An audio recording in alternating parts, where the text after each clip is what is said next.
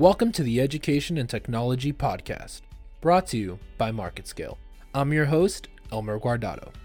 Today we're joined by Darryl Loy, Director of Technology at Good Shepherd Episcopal School, to talk about the misplaced emphasis of technology in the classroom, non tech professionals trying to keep children away from technology, and the potential classroomless future of education. How you doing, Darryl? Hey, Elmer, I'm doing great. Thanks for having me on. Of course, of course, my pleasure. So, Darryl, can you tell us a little bit about your approach at Good Shepherd in regards to education and technology convergence? Uh, Good Shepherd has a number of what we call signature programs, and technology is is certainly one of those. Um, I'm excited to be a be a part of that.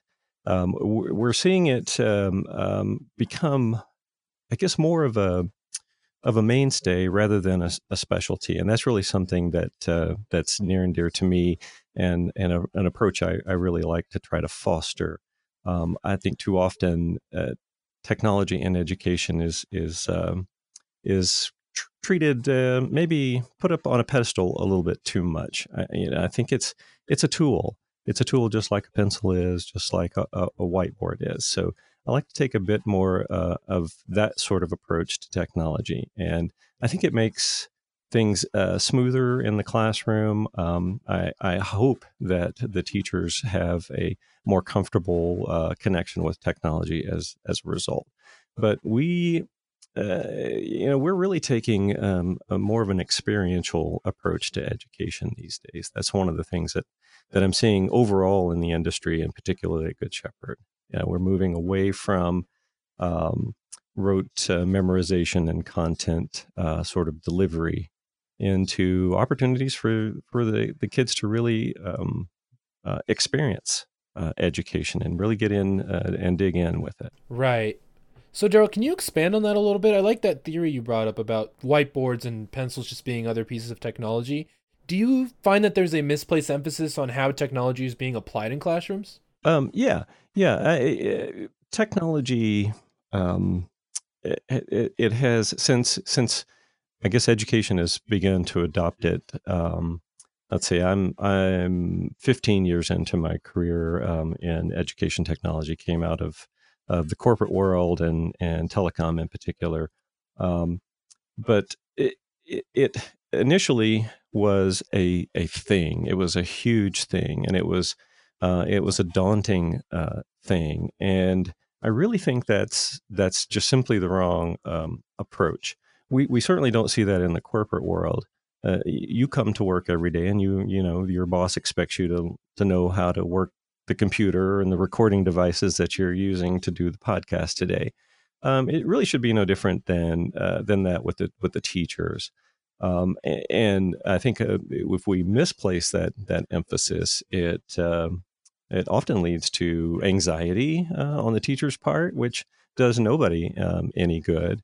Um, it doesn't do them any good, doesn't do the teacher any good. And it's, uh, I realize I'm a tech guy and all this stuff sort of comes naturally to me, if you will, but, but I'm not a young kid. Uh, I'm an old guy and, and I've learned this stuff and it, uh, it's just, uh, it's just not, um, I think it's just mis, uh, misappropriated uh, or, or I guess is a misplaced emphasis. Um, it's a tool just like a pencil it's a tool just just like a whiteboard. Uh, we don't have five year strategic plans to learn how to implement a whiteboard in the classroom, right? Um, so I, I, really feel like that is um, is part of the misplaced emphasis. And technology changes so quickly, um, you know, I, I, hourly almost. And, and I think that the tech department is is one department that if any department needs to be nimble and agile and not bound to you know a document that's been created and mapped out the next five years you know it's the technology department that needs to be nimble um, so I, I, feel like um, that's uh, sort of um, one thing that I'd really like to see uh, change in, in, the industry and particularly in education technology. It uh, it just needs to be it just needs to be part of what we do every day. So, with that said, Darryl, what do you think people in positions similar to yours or in the industry overall can do to help ease in teachers who might be a little hesitant into adopting some of this technology? Right. Well, I think it's important um, to focus exactly on why we're doing this to begin with. um, uh, we we always at Good Shepherd talk about uh, understanding the why behind anything that we do, and with technology, I think um, it's important for our teachers to remember that um, as well. It's important for our administrators to remember that as as well. It, it's technology is is relevant. It it is a significant part of our students' lives every day, and you know it's not going away. It is not a a, um, a trend. It's it's not a, a fad. It, it's not going away. And I I like to always share with with folks that I believe that technology will be far more um, relevant in the lives of your students than it ever will be in any of our lives. Uh, simply because you know, like I said earlier, I'm I'm 56 years old. I'm an old guy um, these kids are going to be dealing with uh, and using and working with and needing to understand technology for the rest of their lives. It will be far more uh, relevant to them. So then, Darryl, from the other side, what do you think students are getting out of this convergence? Are you seeing any changes in retention or, or student investment? Oh, absolutely. Uh, it it I have seen technology take a student's engagement level uh, and just shoot it through the roof um, when particularly when we first started rolling out um, uh, laptops at, uh, it, previously a number of years ago, the the the engagement factor was uh, you know like I said off the charts. Um, so I believe certainly that uh, it does engage students, and again, it's part of their lives on a daily basis. So why wouldn't we um, expect them to be more engaged if we um, adapt and adopt more uh, technology into the regular uh, experience with class. And as I said, we're we're looking at more experiential learning opportunities, but really technology fits right into that as well. It's it uh, there are what we call the four C's in education. It's it's communication, collaboration, creation, and creative thinking. And we at Good Shepherd also like to add in curiosity. And, and technology really helps us fuel all of those uh, C's when a student is doing a particular assignment, um, they may need to do some research.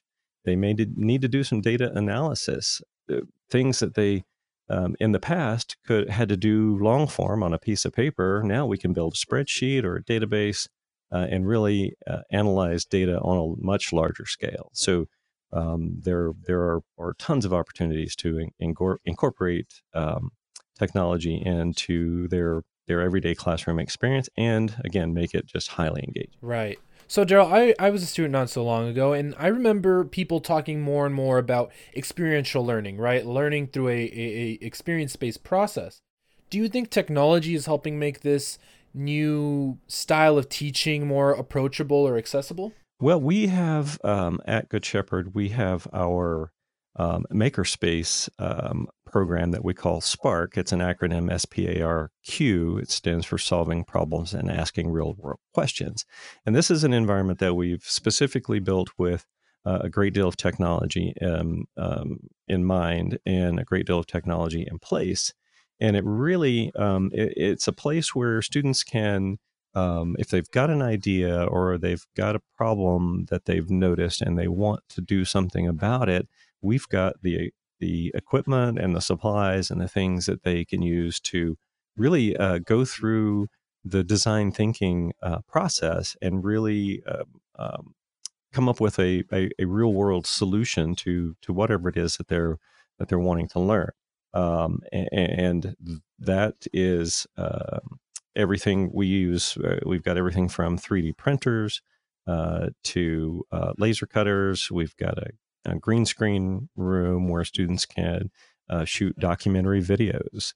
Um, so we really we really try to make those technology tools uh, available to them every day, every class period, every project, um, and uh, uh, really dig into that experiential uh, learning opportunity. That's interesting because Darryl, I wonder with your unique position where you get to see firsthand how technology is improving the education process does it bug you when you hear people who are still against this technology and education convergence? Do you have an easy counter for this outdated stance? Well, unfortunately, uh, Elmer, it's not um, it's not as outdated as you might think. I I, I have read, particularly in the last couple of years, more and more articles where non-tech and non-education uh, professionals are are suggesting that um, technology should not be a, a, big part of a student's day to day experience. And I just honestly believe that is um, misplaced at, at best. It, a lot of these articles tend to, um, or, or actually, they fail to um, differentiate between what the students are actually doing with technology. You know, I wrote a blog post a, a, a few years ago where I encouraged our parents to make sure they understand that not all screen time is created equal. You can't um, judge the time a student spends on a screen or with a piece of technology to create a website or to um, uh, program a, a, new piece of software. That is completely different than uh, sitting in front of the screen and watching uh, YouTube and cats play patty cake, that kind of thing. Totally different um, um, impacts on the student, uh, and we know that that mind-numbing, um, you know, watching of uh, cat videos is is detrimental. Absolutely, no question about that. But what they're doing from a creating perspective, from a collaboration perspective, um, those things are incredibly important, and they trigger completely different parts of their brains. Um, they're they're very important. So I, I really, really, really try to um, eh, to combat that um, that mentality that all screen time is bad. Um, and the other thing is we've we've always heard you know you need to find a balance. You need to find a balance between the digital world and the analog world. And um, we were having this conversation among uh, some of my peers on a list serve that i'm a member of and one of uh, my counterparts shared uh, an amazing bit of insight in my opinion um, from believe it or not a fifth grade student at his school. And that student pointed out you know balance is not something you find. Balance is something you create it is something we have to work at um, to make sure that our lives stay stay well balanced. You don't just go out back door and find it. Right. And and I love what you just said by the way about not all screen time being created equal because I think that's more relevant today than it's ever been because so many companies are creating software that's specifically targeting children to try and encourage them to critically think and use technology in ways unrelated to entertainment. Absolutely, yeah. We absolutely we we have students every day at Good Shepherd. Um, as I said, they're they're using screens to um, rather than write a book report, which is you know so 20th century. Um, they're creating documentary videos uh, to talk about a particular topic. They're creating um, websites to delve into in uh, particular topics and and yes, it's uh, it's for a grade in the classroom, but you know what? It's out on the internet and it's available to everyone, and it really gives uh, students a voice that they've really never been able to have before. Before, when when when my students were, well, I'm sorry, when my kids were younger, um, they would bring a piece of artwork home and we'd hang it on the refrigerator, and that's awesome. But that's as far as it got, and today our kids can hang things on their digital refrigerator and the world can see it and the world can respond to it and and the world can learn from it. Um, it's it's just it's highly engaging. Absolutely. And yeah we're talking about younger children when we talk about putting a painting on a fridge but as you get older, some of this digital work could be practically used in the college or job hunting process. Because, for example, without some of the digital audio work I did in college, I'm not sure I'd be sitting here talking to you right now. That work helped prove that I could apply what I was learning more than any physical book report or assignment I ever did. Exactly, and we and we go um, a step beyond, and we create uh, actively some of the platforms that our students can use um, to store those kinds of of projects. You know, we set up all of our students pre-K through eighth grade with uh, with uh, Google uh, G Suite accounts because that uh, storage is there and it's always going to be there. And it's a place where they can really park uh, these kinds of assignments and things that they do that they ultimately want to share um, with folks. It, it, they're going to need to share those things when they move into high school from uh, eighth grade at Good Shepherd. They're going to need to share those things when they move into college. Um, so, it, and from college to career it, these digital tools are uh, and the resources are are are re sort of rethinking and redesigning what a what a resume is. You know, now it's as much about um, video and uh, audio work that you do and websites that you create, um, and and you instantly you can share those um, with uh, future teachers or future employers, and they can see practical examples of the kind of work that you're capable of doing. Of course, of course. And Darryl, looking looking to the future now, you know, the classroom hasn't really seen any changes, at least none dramatic, in the last couple of decades. Do you think technology is what's going to come through and, and really create a shakeup? Do you think tech like VR or AR or you know just displays getting better? Do you think that's going to be the push that finally changes the way we approach the classroom? I absolutely do believe that. Um, and just to to um, to make a point about how the technology or the classroom has not changed um, over time. When we when we first began talking about launching one to one technology program, there was a great article on the cover of Time magazine, I believe it was. Um, and, and this article talked about uh, Rip Van Winkle, and if he had he had awakened today, at the time it was like 2007, but even today, if he if he had come awake today you know he, he would not recognize most of what goes on in the world today. Not eh, you know he, he's been asleep for 100 years. He didn't know what an airplane is. Um, he doesn't know what a skyscraper is. But the one thing he would recognize a school because it hasn't changed. It really hasn't changed. And and i do think that technology um, will be the the ultimately the impetus for that that change. Um, i think we're already seeing it as you mentioned in, eh, with vr um, AR in, in the classroom. Um, but I'm going to take it a step further, and I, I honestly believe that uh, schools as we as we know them today simply won't exist in the future. Um, it's not going to start tomorrow, not going to start next month, even or next year. But uh, these technologies like virtual reality and augmented reality, they're really going to create um, education spaces that can happen anywhere we don't need um, four walls of a classroom. We don't need the hallowed halls of prestigious, you know, educational institutions. We don't need those things uh, with these tools um, in place. We can learn and we can teach um, from anywhere, anytime. And I, I, I, honestly believe at, at some point in our in our future, um, hopefully within my future, don't know, but uh, school buildings will just will will just simply not exist. There'll be a completely different way uh, of doing school.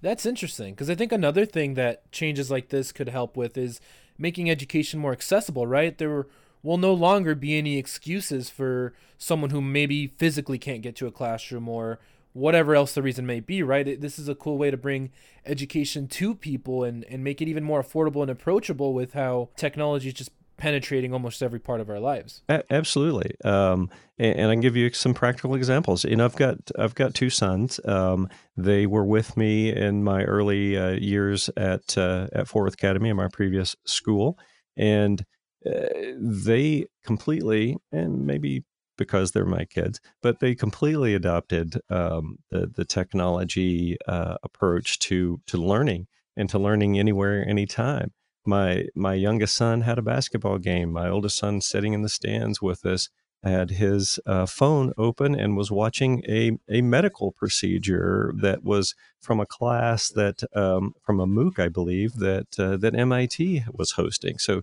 he's at the basketball game and he's interacting and he's having a good time with his friends and and watching uh, watching his brother, but he's also learning um, you know, at, at 7:30 at night while he's uh, while he's doing other things. Um, I had a similar similar story with my youngest son. We were driving home from school one day, and he he said, "Dad, why does the Fahrenheit scale start at 32 degrees? Why isn't it zero?" And I said, "Well, you know what, son? I have no idea, but here's my phone. Let's figure it out. Yeah. and by the time we got home, he he completely understood uh, why Mr. Fahrenheit started the scale at, at 32 degrees.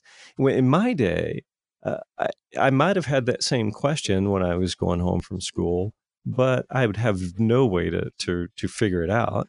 And then, you know, by the time I got home, well, the TV was calling, and and and the you know the TV shows uh, Batman and those kinds of things back in my day. Those things were calling me, so I would go sit in front of the TV and I'd forget about questions like that that I might have. Uh, that right there, it just it's that's those are the kinds of things that that are going to change the way we we learn in the future. Well, I agree. Thank you so much for joining us, Darryl. I appreciate your time immensely. Hey, thank you so much. It's been my pleasure. Thank you for listening to today's podcast. If you'd like to find out more or listen to previous episodes, you can go to marketscale.com/industries and subscribe to articles, podcasts, and video content for your favorite industries. I'm your host, Elmer Guardado. Have a good day.